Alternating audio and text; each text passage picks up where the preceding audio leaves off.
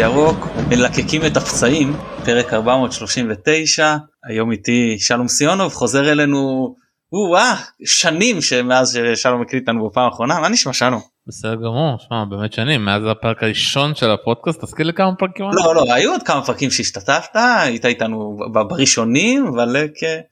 מעל שבע מעל שבע שנים לדעתי. כן בראשונים וגם ככה השחלתי איזושהי שאלה בפודקאסט שעשינו במפגש המורחב שלנו. כן אז טוב שחזרת פה לאיזה פרק פעם בעוד שבע שנים עוד פעם. כן.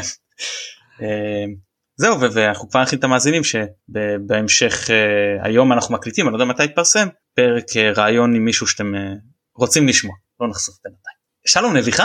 כן שמע הנביכה שלי היא תהיה על פלניץ' על שימיץ' על פרו אתה יודע על כל האוהדים האלה שאנחנו מאוד אוהבים אבל אתה יודע זה לא רק משהו שלנו זה גם בחו"ל כזה אתה יודע מה עושים אחרי הופעת בכורה גרועה?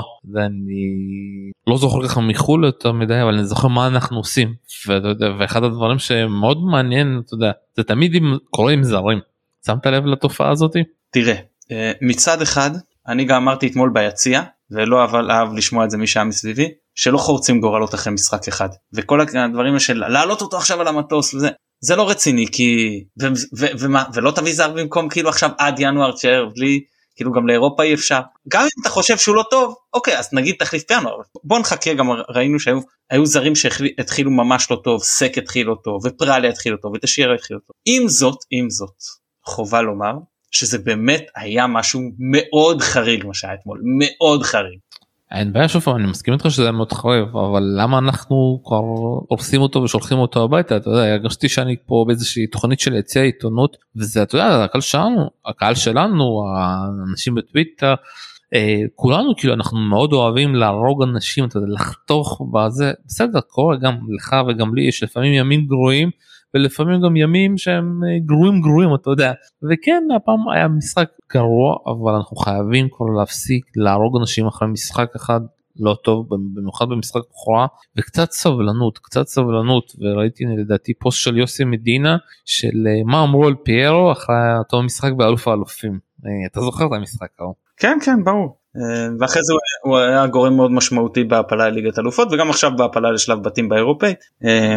נכון אנחנו כן. שוב אנחנו מדינת uh, ישראל, ישראל אנחנו ישראלים שאוהבים uh, לחתוך גורלות אבל שוב פעם בואו נראה קצת סבבה הפסדנו משחק זה לא סוף העולם אנחנו גם נפסיד משחקים בעתיד וגם ננצח uh, בסופו של דבר אתה יודע מה שחשוב זה איך אנחנו נסיים אותה וכן היה קשה לראות את, את הטעויות של שימיץ' אבל uh, בואו בוא קצת נירגע וזה הנביכה שלי אתה יודע uh, לצערי. כן אני, אני חושב שכרגע המועדון לא מתנהל בצורה קפריזית ולכן אני לא חושב שזה יהיה לפחות מהבחינה הזאת אני לא רואה שמישהו באמת אה, יחתוך אותו בימים הקרובים או משהו בסגנון. אה, אה, ויותר מזה אני אומר האנשים שהביאו אותו מבינים כדורגל הרבה יותר ממני. אה, עכשיו גם הם טועים. הם לא הם לא מושלמים. אבל אני נותן להם את הקרדיט הזה אם לא לשחקן גם לשחקן אבל לכל הפחות להם שהוכיחו את עצמם בואו ניתן להם עוד לדעתי כאילו עוד קצת זמן ואם בסוף אה, אה, זה לא יוכיח את עצמו אז מותר לבקר הכל בסדר. אף אחד לא קדוש. אני פשוט פה אני אתה יודע אני הולך את זה לקיצוניות ואני מחשיב את זה כמו השבע השמונה כבר לא זוכר כמה היה של אה, ליברפול מול יונייטד שזה אתה יודע משהו שהוא יוצא מן הכלל. וגם השלושה גולים האלה שהיו באשמתו זה איזשהו באג במערכת באג במנוע לא יודע איך לקרוא לזה ככה אני כאוהד שאתה יודע חושב שככה אני מקבל את זה. אתה יודע אי אפשר לקחת בגלל משחק אחד ולהפוך את זה וואו זהו נכשלנו בבלם. אה, אני אתה יודע עוד לא זוכר את זה אבל גם אוברוב שמעתי שהגיע ומה אמרו עליו אחרי משחק אחד או שתיים. כן גם הוא התחיל פחות טוב לא ככה אבל כן. טוב לי יש אה, אתה יודע אחרי המשחק הזה אני לא רוצה כל כך לדבר עליו אנחנו גם נגיע לזה אז יש לי היום שלוש נביחות אני דוחה כמה שיותר את תחילת הדיון הזה ואתה כמובן תוכל להגיב לנביחות. אני אתחיל מהפחות uh, משמעותית ואני אעלה ליותר משמעותית. נתגבר.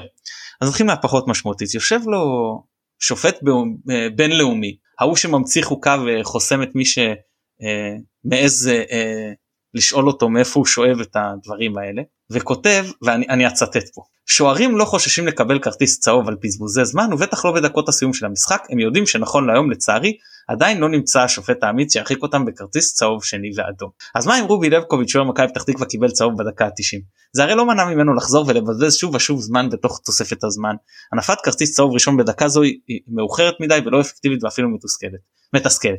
ותאמינו לי פשוט כרטיס צהוב על בזבוז זמן בדקה מוקדמת במחצית השנייה וצהוב שני בעקבותיו אה, הכרטיס האדום פעם בעקבותיו של הכרטיס האדום פעם אחת יעשו שירות טוב למשחק. אה, מעבר לזה טוב, זה כבר משהו. עכשיו אני אומר עזוב אותנו שאנחנו אתה יודע טוקבקיסטים נקרא לצורך העניין. היית שופט קריירה שלמה.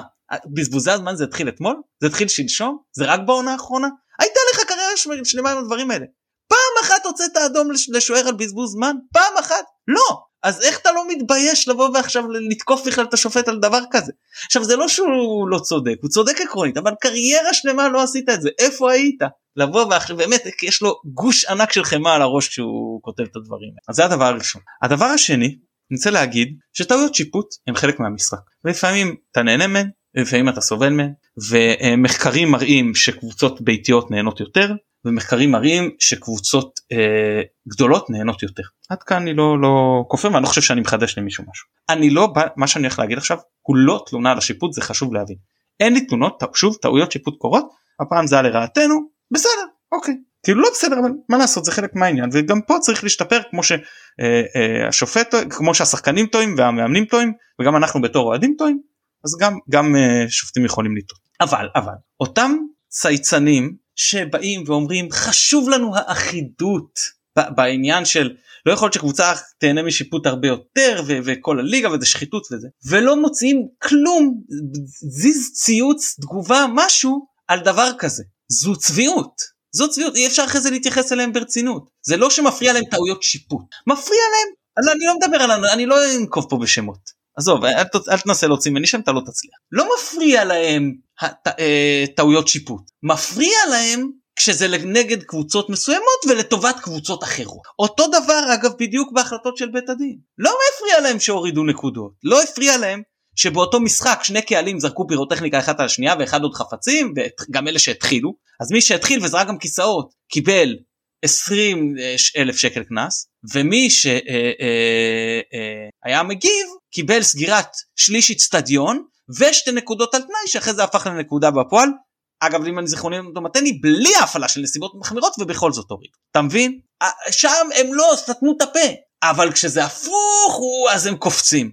בגלל זה אני אומר אין שום רצון לאחידות יש פה רצון שקבוצות שלאורך המון המון שנים נהנו יותר מהשיפוט מבית הדין ימשיכו ליהנות מזה וברגע שמשהו קצת מערער את זה אז קופצים אז מתחילים בסדרה בלתי נגמרת של אה, פרסומים וציוצים וטורים קונספירטיביים עד שכמו אה, אבישי בן חיים זה, זה פושה באיזשהו קהל מעריצים וזה נהיה איזושהי אה, אמת. אתה מבין? אוהד צייצן אוהד מכבי תל אביב כותב על מה שהיה כשהאוהדים זרקו אחד על השני את האבוקות במשחק של מכבי נגד מכבי טיב שהושיבו אולטרס ליד אולטרס הוא כותב ניסיון רצח רק מהצד של מכבי. למרות שהאוהדים של מכבי תל אביב התחילו וזרקו פירוטכניקה וזרקו כיסאות אבל זה לא ניסיון רצח רק מהצד של מכבי היה ניסיון רצח לא מהצד של תל אביב אתה מבין עכשיו ש... לא, שיהיה ברור אני לא מצדיק חס ושלום את האוהדים של מכבי זה לא בא מהמקום הזה זה בא מהמקום של להראות את הצביעות הזו. וכשהושיבו את האולטרס הזה ליד האולטרס הזה אז אנשים שזה לא הזיז להם ואולי אני לא, לא בוודאות אני לא יודע אני, אבל אם קונספירציה אז קונספירציה חיככו ידיהם בהנאה של הנה הולכים להעניש פה עכשיו מתרעמים איך יושבים בדרבי אולטרס ליד אולטרס עכשיו שיהיה ברור אני נגד שיושיבו אולטרס ליד אולטרס אבל לפחות תהיו הוגנים ותודו שאתם שתקתם כשזה היה בפעם הראשונה כשהקבוצה שלכם לא הייתה מעורבת בזה. בניגוד אלינו אגב שבהסכת ידענו להגיד שגם אוהדים של קבוצות אחרות סבלו נגיד מנחת זרוע של המשטרה ידענו לצאת נגד זה. וגם כשלקבוצות אחרות סגרו יציאים ידענו לצאת נגד זה. אז אה, לפחות פה אנחנו יכולים אה, להגיד שאומנם אנחנו לא אובייקטיביים אבל אנחנו גם לא צבועים. זה, זה לדעתי עומד לזכותנו. בן בן אתה רוצה קצת לדבר על אחידות שופטים? כי שמעתי שגם לא לא לא לא. אני לא אני, אני לא רוצה להיכנס למקום הקונספירטיבי הזה. אני לא רוצה עכשיו לבוא ולהגיד אה, אה, השופטים דופקים אותנו השופטים אה, בעד אחר בית הדין הוא ככה בית הדין הוא זה. אני רוצה זה לא זה לא מהות הציוץ אני יכול גם לדבר על זה אבל אני לא רוצה. זה זה זה זה, זה, זה בכייני ואני לא רוצה להיכנס. עשיתי זה כבר מונולוג שנה שעברה וזה הספיק. לא לא השאלה שלי אחרת האם יש באמת אחידות בשיפוט או שכל שופט שיגיע הוא ישפוט לפי ראות עיניו. לא לא שנייה.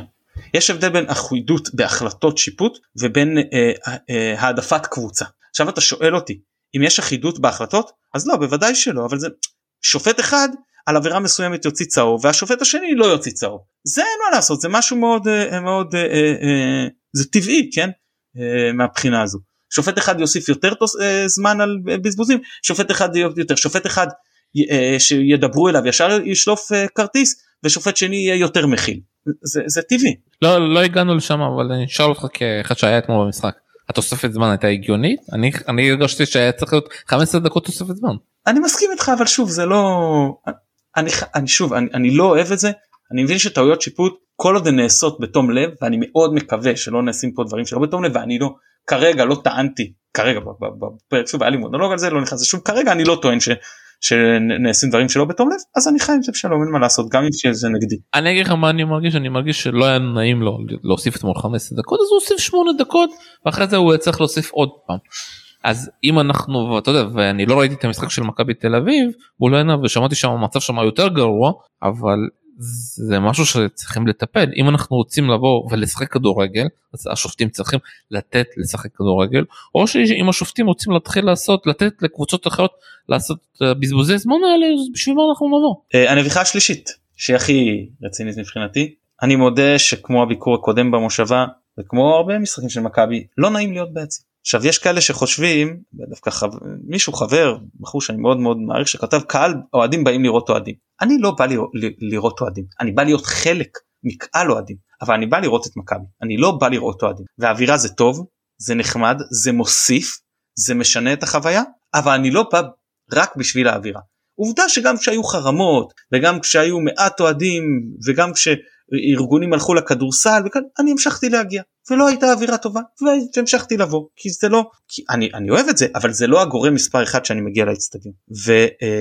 ואני פשוט ההתנהגות של חלק מהאנשים בעיניי היא, היא מתחילה מדוחה שזה כל הקריאות אה, שואה למיניהן אמ, ומי שיגיד שאחרים קהלים אחרים אומרים ארגוני טרור אז קודם כל זה נכון דבר שני זה לא הקהל שלי אז פחות אכפת לי. אבל זה גם חמור. זה ממשיך מזה שדגלים לא של מכבי כמובן כן?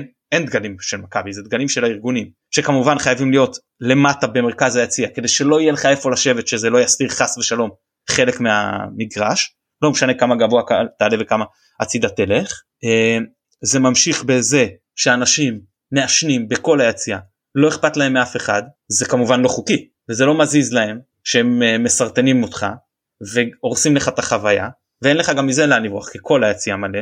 יציע חוץ בישראל זה פשוט מאפרה אחת גדולה אה, ואין אכיפה לצערי ואני מאוד מקווה שבאמת התביעה הייצוגית שבטדי תצליח אולי זה אם הם יחטפו שם חזק עיריית ירושלים אולי זה יגרום לעיריות אחרות באמת להתחיל אה, להפעיל פקחים ולהפעיל את האכיפה הזו כי זה באמת כשהיום צייצתי את זה המשטרה אומרת שחלק מהעניין של האבוקות שהם לא מקשים כי יש חומרים מסרטנים. המג... כל היציע מעשן ואתם מדברים איתי על הדקה וחצי שמישהו מחזיק אבוקה קשקוש זה תירוץ גרוע מאוד ללמה אה, לאסור אבוקות בעיקר כשזה כולם יודעים שזה רק בגוש המעודד והרבה יותר קל אה, אה, להתרחק מזה והדבר הכי גרוע כל הדברים שקרו אתמול זה השלכת החפצים. כאילו א', שוב, זה מעשה פלילי. מה, מה בן אדם חושב לעצמו שהוא זורק חפץ על בן אדם אחר? כאילו, מה נראה לכם? איזו מין התנהגות זאת? ודבר שני, זה אנשים שפשוט לא אכפת להם מכבי. לא, לא יודע איך הם יכולים בכלל לקרות לעצמם אוהדי מכבי. מי שזרק את הבקבוק קטשופ הזה, שזה אשכרה יכול להיות התפרעות אוהדים בנסיבות מחמירות ולהוריד לנו את העוד נקודה, לא יכול לקרוא לעצמו אוהד מכבי.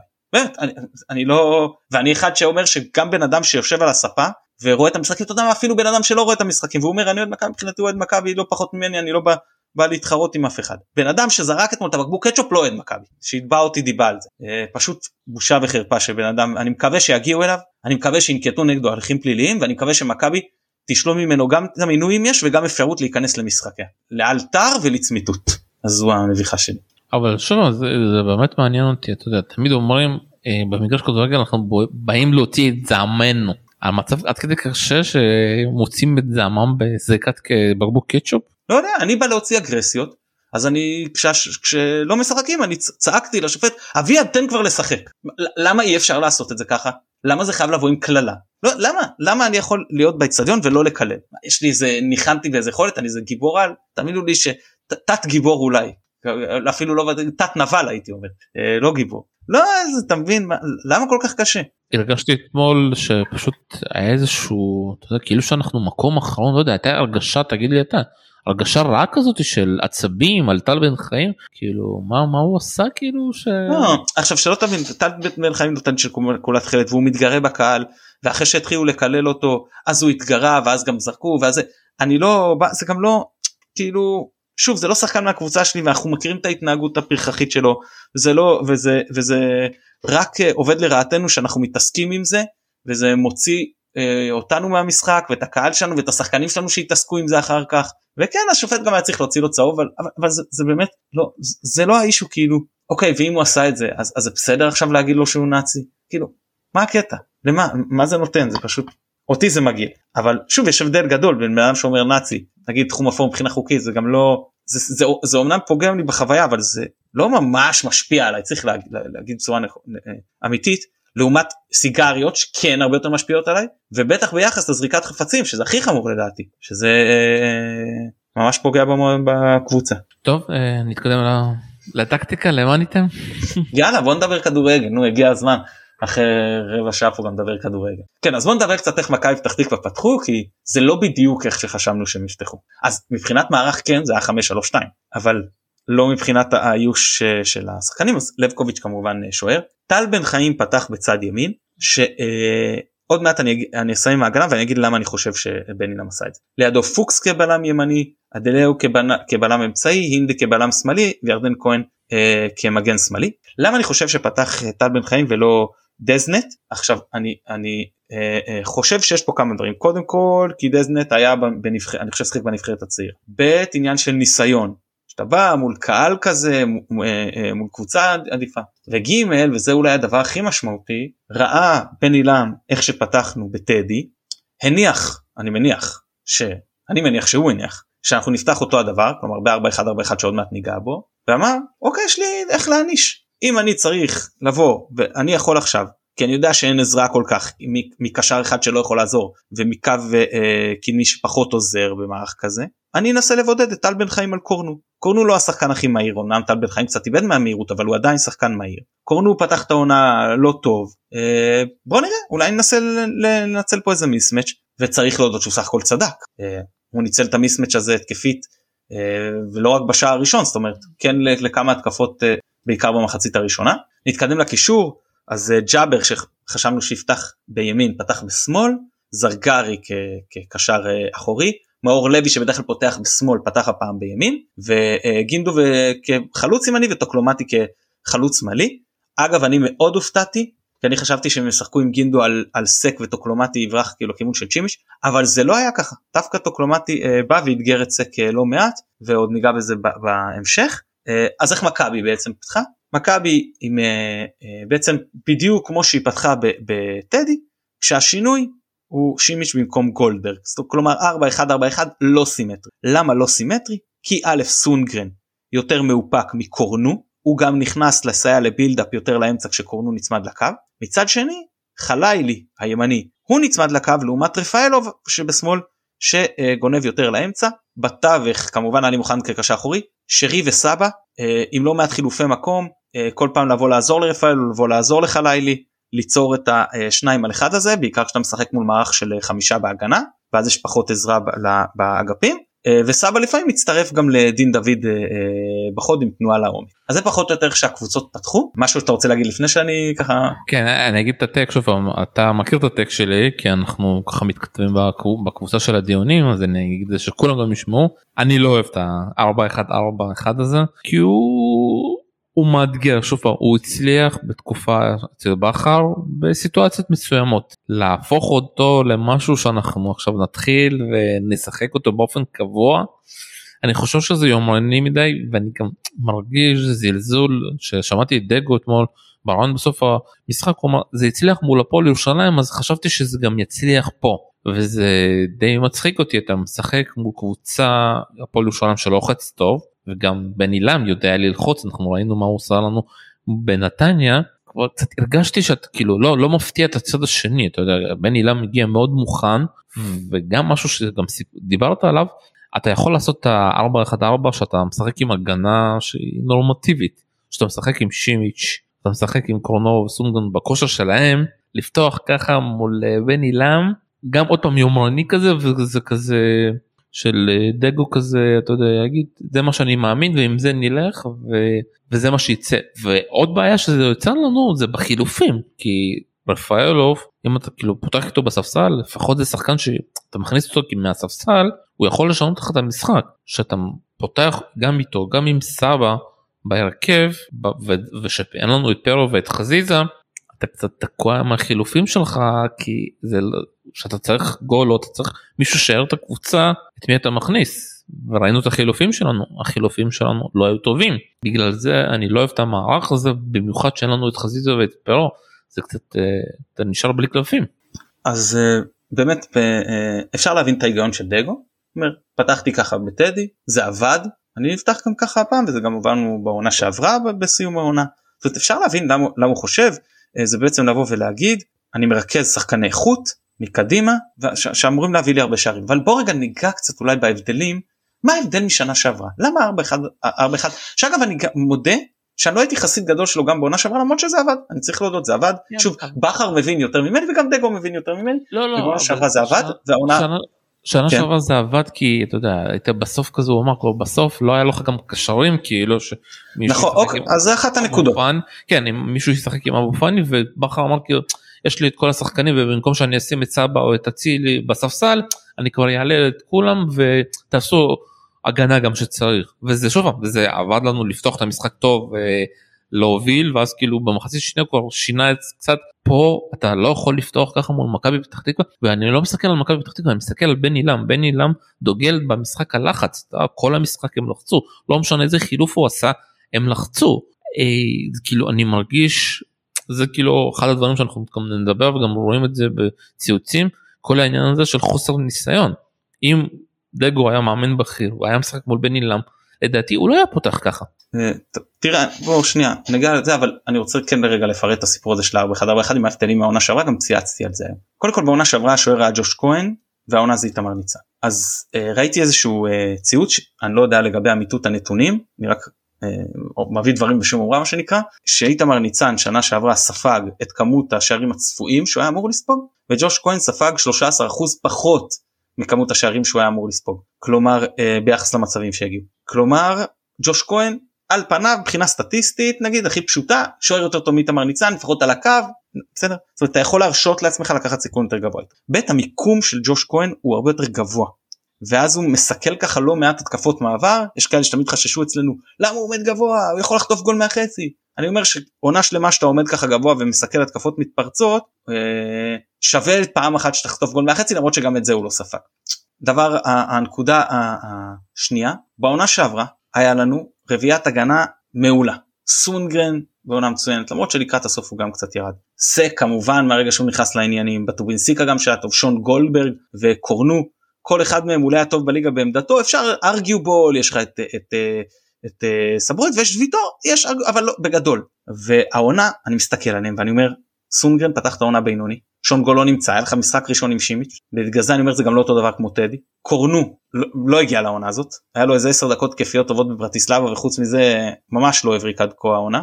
ו, אה, ו, אה, וסק שהוא סך הכל כן פתח בסדר את העונה זה עדיין לא נראה כמו בעונה שעברה והכל קורס אליו. כשהשאר פחות טובים הוא נדרש לעשות כאילו הכל אבל אתה לא יכול שהכל יתנקז לשחקן אחד כי זה אומר שכל טעות שלו נהיית הרבה יותר קריטית. וגם יש לו הרבה יותר הזדמנויות לטעות כי הרבה יותר מגיע אליו. וגם במצבים פחות נוחים אה, אנחנו ניגע בזה לדעתי היה לו חלק בכל אחד גם משלושת השערים אתמול. מאשים אותו? אני אומר מה, מה לדעתי היה.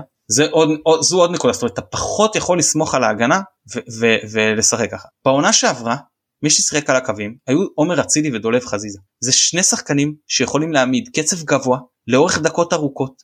הם שחקנים מאוד טובים בלחץ גם יודעים לעזור למגן פחות אצילי בעונה שעברה אבל בטח חזיזה וגם אצילי לפני אה, ושחקני קו במהות שלהם. ורפאלוב אולי בחלק מהקריירה היה אבל בשלב הזה הוא כבר ממש לא שחקן קו. אה, והוא בטח לא יורד כמו שצריך אחורה כדי אה, לסייע ב, ב, למגן שלו למרות שהיו לו כמה פעמים שהוא ירד וחטף עד לתוך הרחבה והכל טוב ויפה אבל זה לא אותו הדבר. וגם משחק הלחץ שלנו הוא לא באותה איכות אז הרבה יותר כדורים עוברים את החלק הזה ומגיעים בכלל להגנה. זאת אומרת גם ההגנה פחות טובה וגם הרבה יותר מתנפץ עליה. הלאה.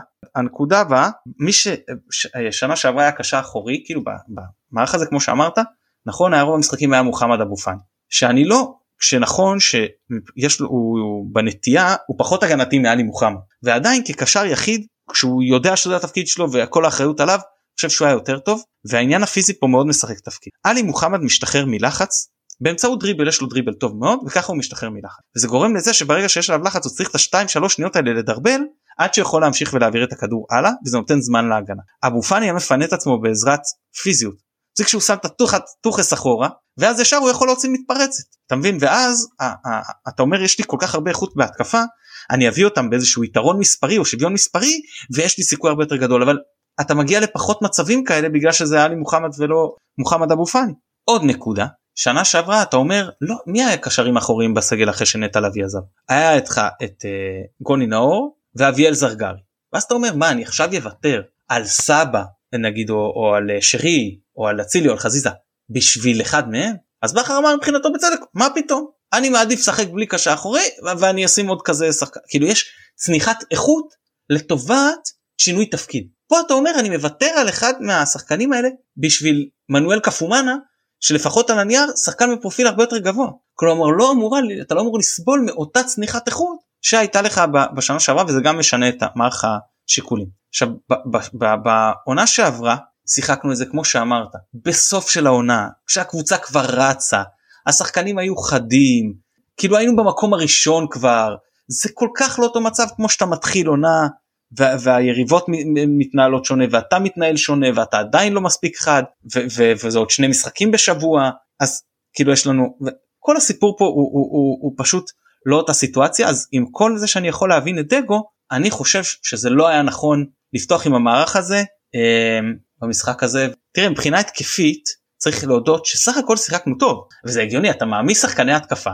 הגענו למצבים הבקענו שערים בסדר גמור כלומר כמות המצבים איכות המצבים וכמות השערים שכבשנו מניחים את הדעת מבחינתי. אין עם זה שום בעיה. שנמשיך בקצב הזה ואם נדע לנצל עוד יותר טוב מה טוב. אבל הגנתית לא יכול להיות שאתה מתיר לקבוצה כמו מכבי פתח תקווה כאלה מצבים. עכשיו אתה יודע אתה יכול להגיד אני מגיע אה, אה, סתם דוגמה XG של שתי הקבוצות היה קרוב לשתיים במשחק הזה.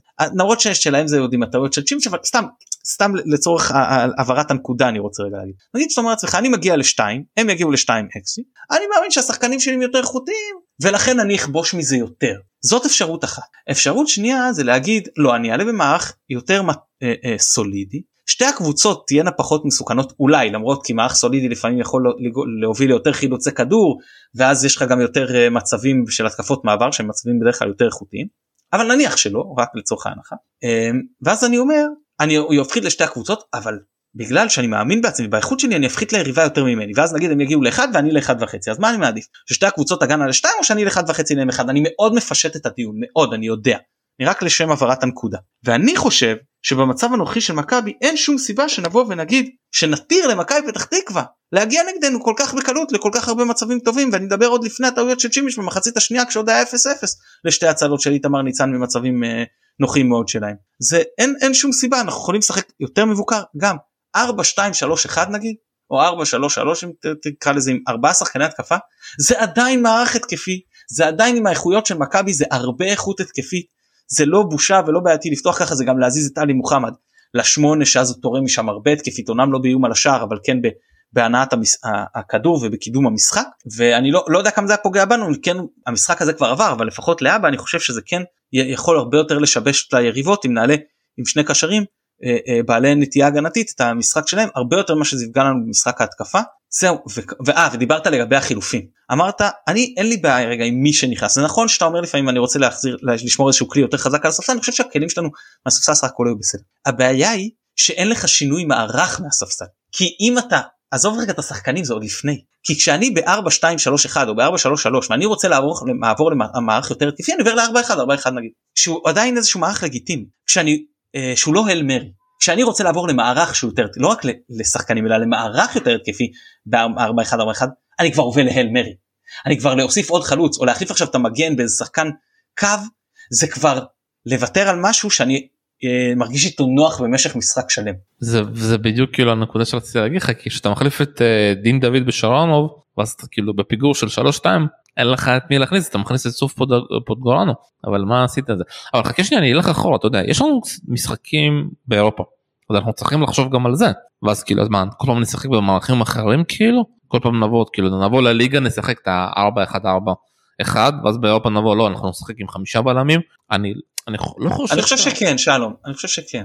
אין לי בעיה אני לא חושב שזה נכון. לאו דווקא 4-1-4-1 כמכבי כקבוצה שבליגה היא היוזמת ובאירופה היא פחות היוזמת אתה צריכה להיות קצת יותר מבוקרת. אני חושב שזה כן לגיטימי אין לנו ברירה. אתה, אתה לא האפר דוג שיכול להגיד אני משחק את הכדורגל שלי גם באירופה ויהיה מה שיהיה. למה לא לשחק אתמול עם חלל כווינגר בימין? וסונגון היה נכנס כבלם של השם. לנסות את זה לפחות. כי, כי אני חושב שחלילי עוד לא שם. וכנראה שגם דגו חושב שחלילי עוד לא שם. ואני חושב שעדיף את חלילי יותר קרוב לשער. הוא עוד אין לו את האיכויות של חזיזה לשחק בעמדה הזו. אה, הוא שיחק ככה ב, ב, ב, ב, אגב הוא שיחק ככה בברן ראינו שהוא התעייף גם אתמול אגב הוא התעייף והוא התעייף שם עוד יותר מוקדם שזה גם בעיה שהוא עוד לא מורגל לקצב כזה לאורך דקות ארוכות. אה, יכול אני, אני לא פוסל אותו אפשר לבנות אותו ככזה. שאלה אם זה מה שאתה רוצה או שאתה לא רוצה אותו יותר קרוב לשער כי גם אתמול אגב הוא קבע שער מדהים שאומנם נפסל אבל זה מראה לך את האיכויות שיש לו וזה שחקן שלדעתי יכול להביא הרבה מספרים. כשלקחנו את חזיזה לשם בעונה שעברה ללא מעט משחקים זה פגע לו במספרים. השאלה אם אני מוכן לעשות את זה. לא אני דקו יגיד לעצמו באיזה שלב בסדר אני מעדיף את חלילי כווינגר ימין והדברים שהוא יכול להביא לי כווינגר בידיעה ברורה שזה יפגע לו במספרים ובידיעה גם שאין לי את אצילי כרגע שיביא לי חלק מהמספרים האלה למרות שסבא בינתיים כן ממלא יפה את המקום הזה של המספרים. מה לגבי חזיזה יכול לשחק ביום חמישי? אני יכול רק לקוות שכן אבל אני כמובן לא יודע. לא הייתי מסכן אותו בשביל משחק הזה שמראש הסיכוי הוא מאוד מאוד נמוך רק אם הוא כשיר 95% ומעלה הייתי פותח איתו אחרת ש, שינוח יותר חשוב לקבל אותו כשיר. אז יפה שוב אז אנחנו אומרים שאנחנו פותחים שלושה בלמים אז מי ישחק בימין חללי או, או קנדיל אני מאמין שאני מאמין שנפתח במיוחד משחקי חוץ נפתח עם שלושה בלמים. אם נפתח עם שלושה בלמים אז זה בעצם אומר למרות שלא רציתי שנגלוש פה לרן אבל זה בגדול אומר או שאנחנו משחקים עם שימיץ' סק ועוד בלם נוסף שהוא לא סונגרן וסונגרן מגן מקו 5 נראה לא טוב כל כך בשנה שעברה אבל זה כן נותן לך איזשהו פורטה הגנתי או באמת עם חלילי כי כרגע פוטגורנו לא נראה ברמה שהוא אבל, אה, אבל זה מה שאתה צריך לחשוב שוב ההרכב הזה שאתה יש לך ביום חמישי אתה, הוא לא טוב כי אתה לא יכול לסדר פה לשחק בו. אני כאילו שוב פעם שאני חושב שיש לי ביום חמישי ושימיץ' לא שיחק בשלושה בלמים גם שהוא נכנס מול אה, יאן בויס הוא כאילו עברנו שם לשתי בלמים אחרי זה. נכון. אם אתה זוכר את זה. נכון. אתה חייב לתת לו קצת לעשות משהו שאנחנו הולכים לרן אם אנחנו נגיע עכשיו לרן ופעם ראשונה הוא ישחק את השלושה בלמים מה מה כאילו בגלל זה שוב פעם לא אהבתי הרבה. לא אבל תראה תראה גם גם בטובינסיקה בא פתח בטרנר בשני בלמים ומשחק אחרי זה פתח בליסבון בשלושה בלמים. שוב כשאתה האנדרדוג ולא האפר דוג אתה זה שנדרש לעשות את ההתאמות כולל במערך זה חלק מהעניין. מסכים איתך אני חושב שוב אגב אגב אגב אתה יודע נפתח סוגריים כבר התחלת לדבר על רן ולא רוצה להיכנס לזה כי יש לנו פרק הכנה לרן וניגע בו שם וזה שם אבל אם כבר תעשה אני אם הקבוצה הייתה מאומנת על זה הייתי פותח עם 4-3-3 מול רן אני גם חושב שזה יותר מתאים כנגד היריבה הספציפית הזאת וגם אם אה, חזיזה לא נמצא אבל אני לא רואה ששיחקנו העונה איזה עם שלושה קשרים אה, עם אוריינטציה הגנתית אני מתכוון אני לא רואה ששיחקנו את זה העונה ואני לא יודע כמה התאמנו על זה אז בטח שאתה לא יכול בזמן הקצר להכין את הקבוצה לדבר כזה ועדיף שתשחק את מה שאתה יודע. שוב אני רוצה לעלות פשוט לנקודה שאני מדבר עליך שאתה פותח במשחק אה, כזה מול מכבי פתח תקווה אתה חייב לחשוב על יום, יום חמישי אני הרגשתי קצת זלזול של דגו שוב פעם יכול להיות מבחינתי זה זלזול או חטא היוהרה כמו שהוא אמר ברעיון זה הצליח לנו מול הפועל ירושלים אני בא ואני חושב כאילו להמשיך עם זה ולהראות שאני לא מסתכל על היריבה מהצד השני. ובוא ת, ת, תגיד לי את הטק שלך על בן עילם. האם אנחנו צריכים להתכונן לבן עילם במיוחד? אחרי שאנחנו ראינו מה הוא עושה לנו בנתניה או שלא. לא לא ידענו מי זה בן עילם מה זה במיוחד? אנחנו מכירים את זה וגם דיברנו על זה בפרק קודם. שהוא בא הוא פותח בבליץ שלו הקבוצה כן זה לא שהיא שיחקה בונקר. אה, זה נכון שככל שהזמן חלף הם הם יותר ויותר נדחקו לשער שלהם ושיחקו על התקפות מאבק כי גם אנחנו יותר אפשרנו את זה. אבל הם והוא גם עשה חילופים הגנתיים שניגע בהם בהמשך. אבל אני לא חושב שהוא שיש מה להתכונן במיוחד. פערי איכות בשחקנים כל כך גדולים שאתה צריך להתכונן ליריבה. אבל לבוא ולהגיד יש פה איזה בן עילם זה משהו מיוחד אני לא חושב.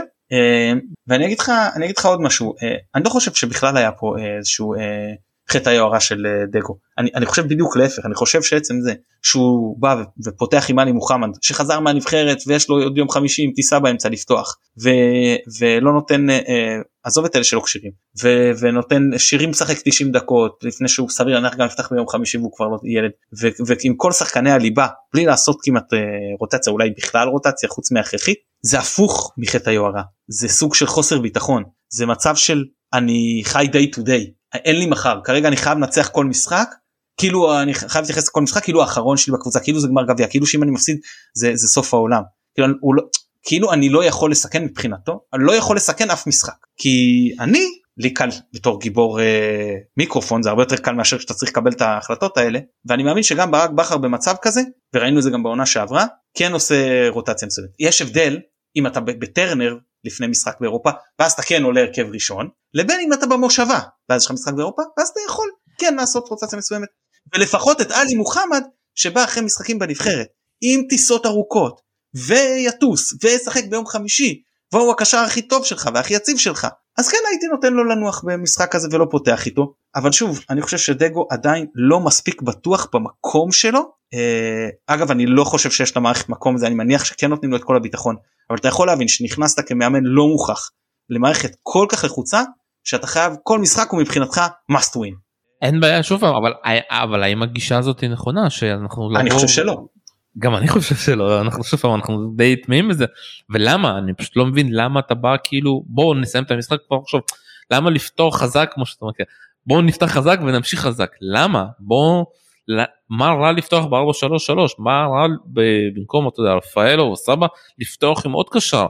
אני כאילו מנסה להבין את ההיגיון של אה, דגו ואני לא מצליח להבין כאילו אני לא, ההיגיון הוא הסביר אותו הוא אמר לך. ההיגיון קודם כל אנחנו מכירים את ההיגיון ב-4141 כי שחקנו את זה בעונה שעברה ואנחנו יכולים להבין את ההיגיון שהוא אומר שמה שהלך לי בטדי שסך הכל שתיהן קבוצות אה, גם פה ירושלים וגם מכבי פתח תקווה שכן באות לשחק כדורגל שכן אה, אה, לא מאלה אה, סטייל אה, חדרה ש, שיושבות אה, 30 אה, מטר מהשאר שכן יש לך הזדמנויות מולן ועובדה שגם הגענו אתמול להרבה מצבים וכן מצאנו את השטחים שהם אה, כן אפשרו לנו אז אני יכול להבין שוב אתה יכול לא להסכים גם אני לא מסכים גם אני חושב שעדיף משהו אחר אבל להבין אפשר להבין גם את המחשבה של אה, דגו. טוב לפני שתתקדם הלאה אתה רוצה לדבר על הדין דוד כפותח במערך הזה?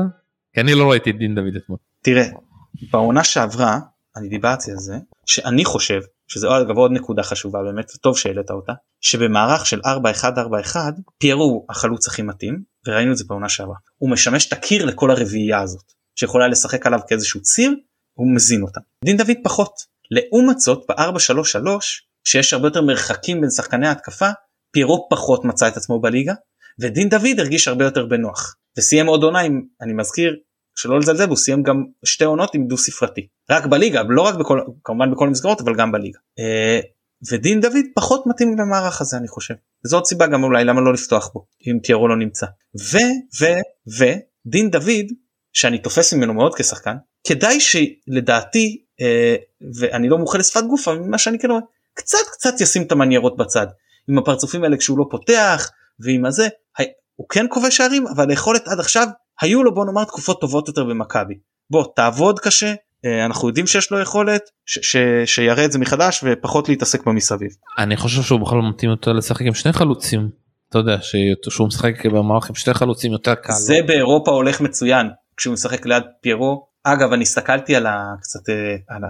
אם אתה מעלה את הנקודה הזאת גם רשמתי לכם את זה בקבוצה נגד אה, אה, בכל אחד מהמשחקים שהוא היה ליד פיירו באירופה בכל אחד משחקי החוץ הוא הגיע למצב של אחד האחד אגב פעמיים ממסירות ישירות של אה, פיירו ופעם אחת מפינוי שטח מובהק של פיירו שממש משך שני שחקני הגנה אה, אני אפרט את זה יותר בהכנה לרן אבל כן דין דוד ליד פיירו לדעתי מרגיש הרבה יותר בנוח. אין בעיה לא השאלה למה הוא לא מצליח במערך הזה כי הוא נתקע במקום הזה של התשע אולי הוא צריך לעשות אה, חילופי מקום ללכת קצת אחורה. קודם כל זה מערך שנותן פחות שטחים לחלוץ ודין דוד הוא שחקן שחי על שתח. דבר שני דין דוד הוא שחקן שיודע לברוח גם לצדדים. וכשיש לך את הרביעייה הזאת יש לך פחות צדדים לברוח אליהם. אתה צריך תשע קלאסי. ודין דוד בזה הוא לא תשע רחבה. הוא גם יודע לשחק את זה אבל עצם להפך זה שהוא יכול לברוח לצדדים וגם שם מקבל את הכדור עם הטכניקה הגבוהה שלו והניצול של השטחים זה, זה אה, אה, משיא את היכולת שלו. מה שהיה דברים שהיו לו פחות כאן. וגם אה, אה, אני לא חושב שהוא יודע לשחק רק לעומק אבל פה במשחק הזה היה לו גם את הפחות האפשרות הזאת חוץ משהיה פעם אחת. חושב שזה היה במחצית השנייה שזה היה פשוט סוריאליסטי. שחקן של מכבי פתח תקווה שוכב על הרצפה ודין דוד משחק עם ההגנה שלהם את הקו נבדל אני שובר או לא שובר. אבל לא היית בקו נבדל כי יש 20 מטר מלפניך שחקן שוכב על הרצפה תרוץ קדימה. הם לא הבינו את זה כנראה תרוץ קדימה אתה מקבל 10 מטר את הכדור מלפני קו ההגנה ורץ לבד לשוער אבל זה, זה כנראה הוא לא הוא לא רק הוא גם כנראה כל שאר השחקנים, השחקנים שלנו פשוט לא קלטו את הסיטואציה. טוב יאללה תמשיך הלאה. טוב אז באמת אמרתי שמכבי פתח תקווה פתחו חזק אבל גם מכבי אה, פתחה חזק והיה משחק ששתי הקבוצות לא יכולות להתגאות אה, בהגנה שהן, אה, שהן הציגו עם מצבים שוב טובים לשני הצדדים וקורות משקופים והצלות של ניצן ובאמת דיברנו על המיסמץ' הזה שהיה לטל בן חיים והחוסר עזרה שהוא קיבל בצד אה, שזה שוב דגו יהיה פשוט חייב אה, להתייחס לזה במשחקים הבאים של אה, שלא יכול להיות ש, שקורנו יופקר ככה. אבל כן ראינו גם כמה דברים יפים התקפית. כשאתה מקבל נגיד שקורנו עולה ולידו יש גם רפאלו וגם סבא אז באמת יש כמה חילופי מסירות שם ברמה מהירים ברמה מאוד גבוהה שיכולים ליצור לנו סיטואציות של הכנסות כדור מאוד טובות לרחבה עוד שגם בזה עוד אנחנו צריכים להשתפר אבל uh, זהו ואז באמת סך הכל היה משחק שאני לא רוצה לראות ממכבי אותה רולטה שאתה אומר לעצמך כל התקפה יופי יש לנו איכות איזה יופי אנחנו כן מצליחים להגיע זה לא תקוע למרות שהוא גם דקות פחות טובות אבל זה לא תקוע לעומת זאת אתה מסתכל כל התקפה לצד השני אתה אומר לעצמך אוי ואבוי איך, איך אנחנו כל כך uh, דלילים מאחורה איך uh, חותכים לנו את האמצע ככה. זהו אז אז ואז באמת הגיעה אותה טעות של שימיץ' שאני אגיד לך שזה משלושת השערים הכי מדאיג אותי. למרות שזו הטעות הפחות חמורה. זה הכי מדאיג אותי. למה? כי בניגוד לטעויות האחרות שזה טעויות של שחקן שמשחק בלי ביטחון ובאמת אתה צריך להעיף את הכדור או, או, או הרבה יותר מוקדם למסור אותו או להחזיר הביתה עם, לשוער אם אתה לא בטוח במסירה זה דבר שקורה שבלם יוצא קדימה עם הכדור ומאבד אותו בכדרור. וזה דבר שאנחנו עוד נראה מהבלמים שלנו העונה. ופה ההגנה כמובן שהוא השם המרכזי אני לא פותר אותו אבל פה ההגנה צריכה לדעת להתמודד עם זה יותר טוב. אוקיי אז יצא בלם לא נמצא כרגע ואתה בהתקפת מעבר נגדית. אוקיי עדיין יש הגנה עדיין אפשר להיערך זה לא כמו בשערים האחרים שהוא איבד וזהו זה כבר היה אחד על אחד כאילו או משהו כן, כזה. אה, אבל האישו שם זה כאילו שאנחנו לא רגילים לשחק ברביעייה הזאת ואז נכון זה גם חלק מהעניין. ואז אין קשר אחורי שיחפה. נכון וכאילו ואם אנחנו אם שונגו משחק שם הוא לא עושה את הדברים האלה זה יותר סק יוצא קדימה. לא גם שונגו יוצא גם שונגו יוצא זה לא נכון. כן אבל כאילו אני הרגשתי אני הרגשתי פשוט שהקבוצה פשוט לא לא יודעת מי נמצא איפה פשוט. אה, אני מסכים איתך שלא היה תיאום הגנתי. מסכים איתך לא היה תיאום הגנתי כמו שצריך. זהו אבל ידענו להתעשת ובאמת הפעלנו מאותו רגע את המכבש וידענו להשיג את שער השוויון וגם באמת ניצלנו את זה שטל בן חיים שתקפנו אותו לא מעט במחצית הראשונה וגם הוא תקף זהו נגמר לו הכוח. ואז באמת יכולנו לייצר הרבה מהצד שלו הוא כבר לא היה מסוגל לעשות הגנה וניצלנו את זה. זהו עם, עם הרבה חילופי מסירות הרבה uh, תנועה בתוך הרחבה ממש של מכבי פתח תקווה ואז באמת הבישול היפה מאוד של סבא לרפאלו uh, שער שאני חשבתי שהוא מאוד חשוב לפני המחצית אתה יודע לא לרדת בפיגור. אני באותו רגע מודה שחשבתי כשהשגנו את השוויון אמרתי זהו אנחנו מנצחים את המשחק. אם השגנו את השוויון לפני המחצית אמרתי מפה אנחנו כבר uh, אנחנו הולך טוב. ואז איך היא נפתרה המחצית השנייה? התקפה ראשונה מצב מעולה. כן אבל שנייה אני רוצה לחזור לגול של רפאלו יש איזושהי התרגשות שער ראשון של רפאלו אחרי 12 שנה? מה. אני לא התרגשתי מיוחד מזה אני אני אה, שמחתי כי זה עוד שחקן שנכנס לעניינים נכנס לעונה יקבל עוד ביטחון אה, אה, יוריד לעצמו איזשהו קוף מהגב. אה, ראו שהוא ממש כאילו אתה יודע שמח בצורה בלתי רגילה אה, מהבחינה הזאת אני חושב שזה היה ממש טוב. אני אני ממש התרגשתי אני חייב האמת כזה כי רציתי כבר אני הרגשתי שהוא מחפש את השער הזה כאילו שזה כבר יכניס אותו כזה הוא אני כבר פה אני רוצה כבר לכבוש וחייב גם להגיד שוב הוא משחק פה בתפקיד מאוד קצת לא כמו שהוא שיחק בבלגיה בבלגיה הוא תמיד כבר שיחק את החלוץ בשלושה בלמים את החלוץ השני כאילו אז הוא היה מגיע ליותר הזדמנויות אה, ואצלנו הוא עושה יותר הגנה הוא גם משחק יותר כאילו. אני חושב שבלגיה הוא שיחק את העשר יותר. תלוי באיזה תלוי באיזה קבוצות יש היו קבוצות שהוא שיחק את העשר באחרון אני מדבר ב... שוב אז היו כבר כמה תפקידים אבל היו גם קבוצות שהוא כבר שיחק את החלוץ השני בשלושה בלמים כאילו. ואז כאילו היה מגיע ליותר הזדמנויות והוא גם יותר שחקן יותר כובש פה אני מרגיש שהוא משחק יותר רחוק והוא מגיע לפחות הזדמנויות אז הוא קצת עצבני על זה כאילו שצריך לעשות גם יותר הגנה אז כאילו שהוא הכניס את הגול הזה כאילו ממש שמחתי ואמרתי וואו סוף סוף הנה הוא כובש הוא פותח פתח את הצ'קרה וזה מעולה ותמשיך מכאן.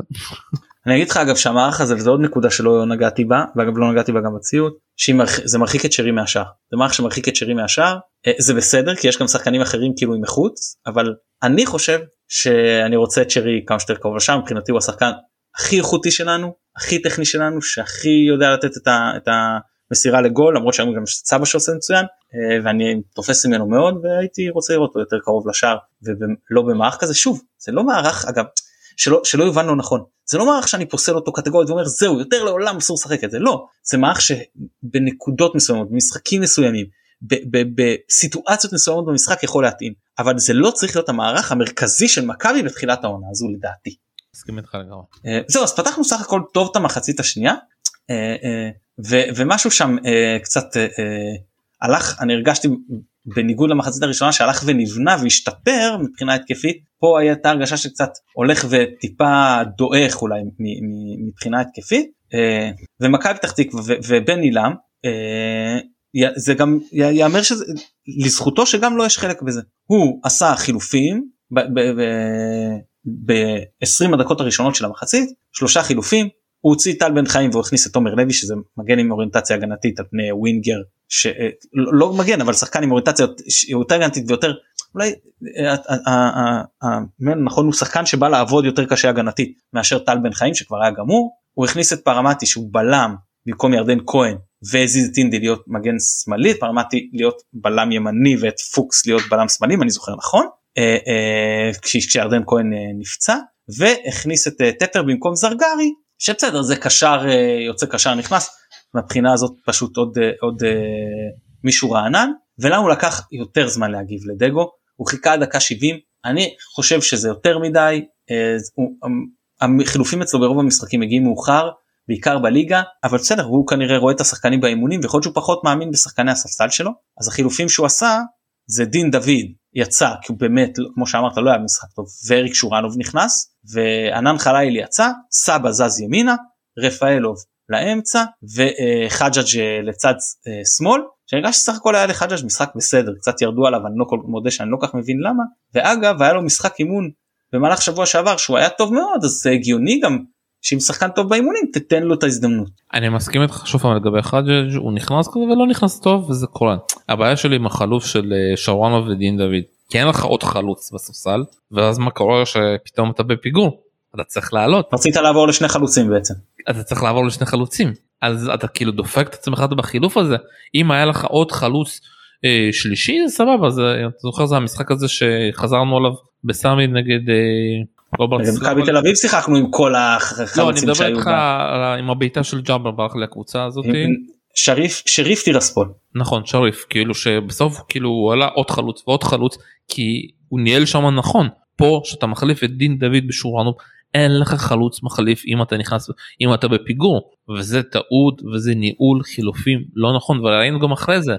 את מי אתה את מי אתה היית מוציא אם היית מכניס שורנוב במקום מי? הייתי מכניס אה, במקום רפאלוב בחילוף הזה. אוקיי. אוקיי, בסדר, לגיטימי לגמרי, אני לא אומר שלא, אני, אני, אני מבין אותך ואפילו מסכים במידה מסוימת, אה, הוא רצה כן לשמר את המערך. אתה יכול גם להבין אותו אבל שהוא רצה לשמר את המערך. אין לי בעיה אבל שוב הוא לא חושב קדימה עם החילוף של חג'ג' אין לי כאילו בעיה כי אם אתה אומר חלילי כבר לא אה, לא היה לו כוח כבר וזה כאילו חלוף ש... חילוף שמתבקש אין לך את חזיזה אה, זה כאילו המחליף אה, הראשון של כאילו חלל אפשר להגיד וחג'אג' אה, לא נכנס טוב למשחק וזה קורה, קורה עם זה כבר אין מה לעשות. כן אגב אני חושב שאם היה אפשר נגיד דקה 30 כשעוד היה 0-0 לבוא ולהגיד טעיתי במערך כי ראינו שיש בעיה הגנתית ואז להכניס עוד קשר ונגיד לעבור ל-4-2-3-1 זה עוד היה אפשרי. במצב כזה למרות שאתה בתיקו זה כבר היה דקה 70 אתה כבר לא יכול לעשות חילוף כזה כבר בעיה. ואז כמו שאתה אומר אם אתה רוצה לשנות אתה כבר מקסימום יכול לשנות ליותר התקפית. אתה לא יכול לשנות ליותר הגנתי כדי לייצב את המשחק כי אתה חייב לנצח יש לך כבר זמן, מעט זמן לנצח אז אתה כבר הולך על הרולטה אין לך ברירה ללכת על הרולטה. לא משחק שלם כשזה יצטמצם ל-20 ומשהו דקות אז אתה באמת כבר מגיע לאין ברירה. אתה יודע אחד הדברים מול שריף כאילו שפחדתי שהוא גם אז פתח כאילו בהרכב מאוד התקפי ואז כאילו ואז החילופים בגלל שכולם כבר נמאס לנו נגמר הכוח אז פשוט זרק חילופים ובאמת עשה רולטה ואיכשהו זה הצליח ואתה יודע ניצחנו בהערכה אבל כי היה לך כלים מהספסל לעשות איזושהי רולטה. פה אתה כל חילוף זה משפיע על החילוף הבא. כל חילוף תלוי במצב של המשחק. ושוב אני חוזר על זה והרגשתי שפשוט נגו החילוף הזה פשוט אני שוב אני אומר לך אני מאמין לך אני מאמין שאם הוא היה עושה פה חילוף שונה והיה לנו הזדמנות להכניס עוד שדין דוד ישחק עם שורנוב היינו כאילו זה לא היינו מפסידים. לעולם לא נדע מה שנקרא. בקיצור אני חושב שהחילופים האלה אה, כן נתנו לנו קצת איזשהו drive מסוים במשחק ובני לאו דקה אה, 76 גם הגיב הוא הכניס את אה, אקו הקשר האחורי במקום אה, מאור לוי והוא הכניס את אנס מחמיד יותר רענן במקום גינדול לשחק על, על השטחים והמהירות. אה, סך הכל שוב הוא שמר על המערך לאורך כל המשחק פשוט אה, עבר לאוריינטציה יותר ויותר אה, הגנתית אה, ואז דגו שוב דקה 80 שזה גם שם מאוחר הגיב עם עוד שני חילופים שזה אה, הוציא טלי מוחמד שגם היה עייף וגם היה אולי כדי באמת עם איזושהי מחשבה ליום חמישי והכניס את אה, ליאור רפאלוב והכניס במקומם את, את קפומנה וג'אבר. אולי הנה כן דווקא אותו מעבר ל-4 2 3 1 שאמרתי שהוא יכול להיות מאוחר או מבחינת האוריינטציה לאו דווקא מבחינת תפקוד כן קרה פה בסופו של דבר. ודקה אחרי בלי קשר לזה אגב לחילוף הזה אה, ספגנו את השער שמה אפשר להגיד אה, טוקלומטי אה, שם לוקח כדור כובע לפני סק באמת שמה יש לבחור הזה הוא אתלט יש לו ניטור יוצא מהכלל שימיץ' מתברבר עם הכדור מצליח לאבד אותו למחמיד ומחמיד כל מה שנשאר לו זה באמת לגלגל מקרוב. זה באמת היה מאוד מאוד מתסכל באותו שלב אמרתי בואו רק לא, נצ... לא נפסיד את המשחק הזה. בואו איכשהו נצליח לא להפסיד פה באמת דגו הולך אל מרי מכניס את פוטגורנו במקום סונגרן אין לך כבר מה להפסיד זה הכלי התקפי שנשאר לך על, על המגרש אתה לא תוציא כלי התקפי אחר כי זה כבר לא אם תספוג את השלישי ושלוש אחד זה כבר לא כזה חשוב אה, ואתה חייב להגדיל לעצמך את הסיכויים לפחות להוציא פה תיקו. הכניס אותו כדי שירוץ על הקו צריך להודות שזה לא ממש עבד. אני חושב וזה שוב קל להגיד את זה בדיעבד וקל להגיד את זה כשאתה לא אתה צריך לקבל את ההחלטות. אני חושב שהיה יותר הגיוני לקחת את חג'אג' לשחק מגן ימני ואת פוטגורנו לשחק קיצוני שמאלי כאילו בהתקפה אה, מבחינת ההתאמה פשוט לתפקיד. ביום שאני אבין איפה מה התפקיד הכי טוב של סוף אני חכם אני כל משחק כל משחק הוא פותח במקום אחר. winger שמאל כביכול זה התפקיד הכי טוב שלו זאת אומרת שחקן בצד שמאלי של ההתקפה אה, להכניס אותו לשם להעביר את, את חג'אג' לשחק מגן ימני אבל יכול להיות שהוא לא רצה לטרטר את חג'אג' יותר מדי של רק הכנסתי שחקן עכשיו אני אזיז אותו לשם מכניס פה את גורן לא עשיתי יותר מדי שינויים פנימיים שגם השחקנים אה, אה, יאבדו את המעט תיאום שעוד היה להם בשלב הזה. בוא, גורנו לא היה טוב. הוא ניסה הוא היה שאפתן וזה אבל היה מאוד מאוד לא מדויק וגם כשהוא הצליח לעשות דריבל וגם כשהוא הצליח לרוץ למתפרצת ולהתפנות אז הרמות לא, לא הלכו. עניין של זמן עד שהוא ישיג את החדות שלו אני מאמין בשחקן הזה אני פשוט חושב שצריך לתת לו דקות ובלי דקות זה לא זה לא יקרה. ולבוא ולתת לו 10 דקות במשחק הזה ואז להגיד הוא לא טוב ולשרוף אותו הלאה אני מקווה שזה לא יקרה. אבל אם הוא יקבל רק פה 10 דקות פה ושם יהיה לו מאוד קשה לחזור לעניינים מצד שני הוא מתחרה עם שחקנים גם טובים שגם מגיעות להם דקות אז זה גם לא התפקיד שלו אתה יודע אתה לא יכול נכון, אה, נכון. לקחת מישהו ולהגיד טוב בוא תשחק לא בתפקיד שלך ובוא תצליח.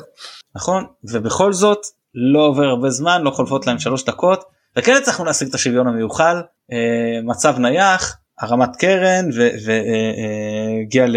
אני חושב שזה מצב נייח שבעיטה חופשית שממנה הגיעה קרן ומהקרן כבשנו את השער 2-2 שאותו בכלל לא חגגתי אלא רק צעקתי קדימה קדימה יאללה בואו מהר מהר ננסה להשיג את הניצחון הזה. שמע יכולנו אני חושב באמת שיכולנו להשיג את הניצחון כאילו זה נכון שזה היה קצת אולי נראה נואש עם יותר מדי זריקת כדורים לתוך הרחבה אבל זה מה שאתה עושה בדקות האלה אני היה תראה היו מאמנים שבשלב כזה היו אומרים לאחד הבלמים הגבוהים יאללה כנס פנימה ולשחק רק על זה אבל לא היינו בפיגור ויכול להיות שזה לא היה הדבר הנכון לעשות ואני מבין למה דגו לא הלך על זה. ודקה 96 קרה קרה מה שקרה ששימיץ' איבד שם את הכדור וכמו אמרתי על החלק של סק אז אני אגע גם פה. שוב סק לא אשם בשער אבל אני בהחלט חושב שסק במיטבו ועם כוח מונע אותו. הוא כבר רץ לטוקלומטי חזרה ואז כאילו קצת ויתר שם כאילו שים את הגוף תיכנס בינו לבין השאר עם כל המסה שלך והכוח שלך הוא, הוא פשוט יתמקם מאחוריו אז אוטומטי כל מה שנשאר לו זה לגלגל את הכדור ל, לרשת אבל שימיץ' באמת מופע אימים ועוד שני, שני עיבודים מאוד דומים אחד לשני במקום הכי גרוע שאפשר בדקות נוראיות זה באמת היה מאוד מאוד מתסכל מבחינתנו ואני בטוח שעוד יותר מבחינתו כאילו לפתוח ככה בהופעת בכורה זה באמת יכול לגמור שחקן. הבעיה שלי זה רן אתה יודע אני צריך שהוא יגיע לרן וישכח את זה. יש פה הרבה עבודה לדגו לצוות המקצועי אה, לעוזר שלנו לרוסו לא יודע מה התפקיד שם שידבר איתו בקרואטית. אתה יודע אני ראיתי את הטעויות האלה אוי לא אני צריך אותו ביום חמישי אני צריך אותו ביום חמישי כי כאלה טעויות ביום חמישי אוי אוי אוי. תראה יש כאלה שאמרו מי שעמד לידי ביציאה אמר אני ביום חמישי פותח עם רמי גרשון. וגם עם קולברג לא, לא כשיר ולא עם שימיץ' אה, שזו דעה לגיטימית לנוכח ההופעה הזאת צד שני השאלה גם אם אתה לא מאבד את השחקן אם אתה עושה דבר כזה למשחק שגם ככה רוב הסיכויים שלא תצליח לנצח אותו. אה, ברור שאתה אמור לעלות עם ההרכב הכי טוב שלך ושישיג את התוצאה הכי טובה ויגביר את הסיכוי הכי טוב כדי ויהיה לו את הסיכוי הכי טוב להשיג תוצאה טובה אה, אבל אתה גם צריך באמת לשלב את זה באיזשהם שיקולים שהם לא רק המשחק הדוק וגם לראות איך זה משפיע עליו. אם שונגו יחזור אז אין לך בעיה למכור לשחקן הזה חזר לי השחקן הרכב בלי קשר לטעויות שלך טעויות קורות אבל בסדר אתה עדיין אני מעדיף אותו לבין אם אתה שם את רמי גרשון במקומו ואז איך הוא יקבל את זה זה כבר יהיה לדעתי מבחינתו אחרת לגמרי. שוב אני מאמין שהוא יפתח ושוב פעם זה אתה יודע העבודה המנטלית אני מאמין שיש מאמן מנטלי אתה יודע שמעתי שהגיע מישהו עבודה מנטלית הרבה דיבורים אה, ושוב פעם ונראה כמה הוא חזק אני מאמין שיותר גרוע מזה אי אפשר לשחק אתה יודע אתה יודע יותר טוב בוא תטעה במשחק אחד תעשה את כל הטעויות שלך תחזור אתה יודע זה באג בתוכנה באג במשחק קרה משהו קורה. שוב פעם קיבלת את כל הריקושטים זהו בוא נשכח וזהו. תגיע ביום חמישי ותיתן את המשחק 100% שלך. אתה יודע לבוא ואם כאילו החוסר ביטחון הזה ילווה אותו גם ביום חמישי שם נפלנו. שלום שזה לא יסמא אותנו. הטעויות האלה שמהן נכבשו השערים ובהם מתרכזים היום הם דבר שיהיה הרבה יותר קל לפתור ולהימנע ממנו מאשר זה שקבוצה עם מעט איכות בחלק הקדמי כמו מכבי פתח תקווה למרות שטוקלומטי איכותי אבל כשאתה מסתכל על זה כקבוצה פשוט פירקה לך בכמה מהלכים את ההגנה והגיעה למצבים מצוינים ביותר מדי מקרים. זה הרבה יותר מדאיג אותי מבלם שעשה שתי טעויות כאלה פטאליות אה, אה, בסף הרחבה שלו בתוך הרחבה שלנו בדקות אה, כאלה. אתה יודע כבר שמעת אותי ואמרתי את זה. אנחנו פשוט באנו יותר מדי צפויים. דגו מגיע יותר מדי צפוי. במשחק הזה בני לם עשה עבודה מעולה. הוא ידע איפה נקודות תורפה שלנו. הוא ידע מי השחקנים בכושר טוב. אתה לא בא להפתיע. כאילו ואני מרגיש ככה שדגו אומר אני מתייחס רק לעצמי לא אכפת לי מה הקבוצה השנייה עושה את זה ואני לא מאמין בשיטה הזאת ושוב פעם וזה אסכולות של מאמנים ונצטרך לחיות עם זה. כן אבל שוב שוב אני חשוב לי להזכיר את זה שלום כי אנחנו באים ממקום אתה יודע אתה לא יכול להעיד על עצמך אבל אנחנו משתדלים לבוא כאן ממקום צנוע ושאומר שבסופו של דבר אנחנו נותנים לדגו את הקרדיט הוא מבין יותר מאיתנו הוא גם רואה את הדברים אנחנו לא אה, יודעים דברים שהוא לא יודע הוא גם רואה את הקבוצה באימונים ואנחנו אני מניח שגם אתה שותף לזה אנחנו כן מאמינים שהוא ידע לעשות את התיקונים וכן אה, לשפר את הקבוצה הלאה. אני שוב פעם גם לא מסכים איתך אני לא מבין שום דבר ודגו מבין ממני יותר טוב אני מדבר פה על עניין של אסכולות אני מאמין שלך אה, אני כאילו שוב פעם בכל המשחקים שאני רואה את דגו אני מחפש לראות מה אני מאמין שלו. אתה יודע, הוא תמיד סיפר שהוא מאמין בפאפ הגדול והוא מעתיק ורואה את כל המשחקים שלו ובסוף אתה יודע שאנחנו רואים אותו איך הוא מנהל את המשחקים אתה מחפש לראות במה הוא מאמין ובינתיים ממה שאני רואה הוא מאמין בדברים שאני לא מאמין וזה סבבה אתה יודע אנחנו לא תמיד יכולים אתה יודע כמו שלא אימנו במה שגיא לוזן עשה ולא אימנו במה שרוטן עשה או מאמנים אחרים כל אחד יכול לאהוב. אני בינתיים לא אוהב את החשיבה איך שהוא חושב איך שהוא חושב מבחינה טקטית ויכול להיות שבעתיד הוא ישתנה והוא ישתפר וזה סבבה אתה יודע וכל אחד יש לו את האהדה שלו האהבה שלו למחשבות הטקטיות וזה אני אומר את דעתי פה. כן טוב ועוד משהו שמע אמנם יש הרבה מה לדבר על כל משחק אבל נראה לי שכבר יותר משעה לדבר על uh, משחק נגד מכבי פתח תקווה ועוד הפסד זה שלא שלא תפקע הסבלנות של המאזינים שלנו וגם יש לנו עוד פרק uh, נוסף להקליט היום uh, במה שנקרא פרופיל יותר גבוה יותר מיוחד. עוד משהו שיש לך להגיד על המשחק? כן אני אסיים את זה שאני חושב שדגו כן צריך להבין שהוא ירגיש את זה אחרי רן שהוא כן צריך תמיד לחשוב איך אני פותח בליגה איך זה יבוא לעזור לי באירופה ומה אני עושה כאילו זה חייב להיות באיזשהו סימבוזה ביחד אה, ומעניין להיות באמת מה הרכב שהולך להיות בארן אני חושב שהוא נפתח בשלושה בלמים אה, ואתה יודע אני כבר מחכה לחזיזה ולפירו שיחזרו כי בינתיים אנחנו די סובלים שאין לנו אותם. כן אין ספק חזיזה פירו שונגו חסרים ובסדר אבל פציעות זה חלק מהעניין. יש uh, כמה זמן לשונגו יש כל דיווח? אני ראיתי דיווחים סותרים חלק שאומרים שהוא לא יהיה כשיר לרן חלק שכותבים שהוא כן יהיה כשיר לרן אני לא יודע אז אני לא רוצה להגיד זאת אומרת כרגע להבנתי שלושתם הם uh, סוג של כאילו doubtful או day to day כאילו, אני לא יודע מה קורה עם זה בדיוק בספק נקרא לזה ככה. טוב נסיים כאן. כן תודה רבה שלום היה נחמד מאוד שחזרת אלינו להקלטה זהו נגיד כמובן שאתה נותן לנו תמיכה קבועה מאחורי הקלעים אבל נחמד גם שבאת לפרונט uh, תודה רבה לכם שהאזנתם כאמור המשיכו לה, uh, להאזין יהיה לנו עוד uh, פרק רעיון ועוד פרק הכנה לרן גם עם אורח מיוחד. צום קל למי שצם אני מקווה שעבר בשלום ועד שאתם מאזינים לזה גמר חתימה טובה ביי ביי. ביי ביי.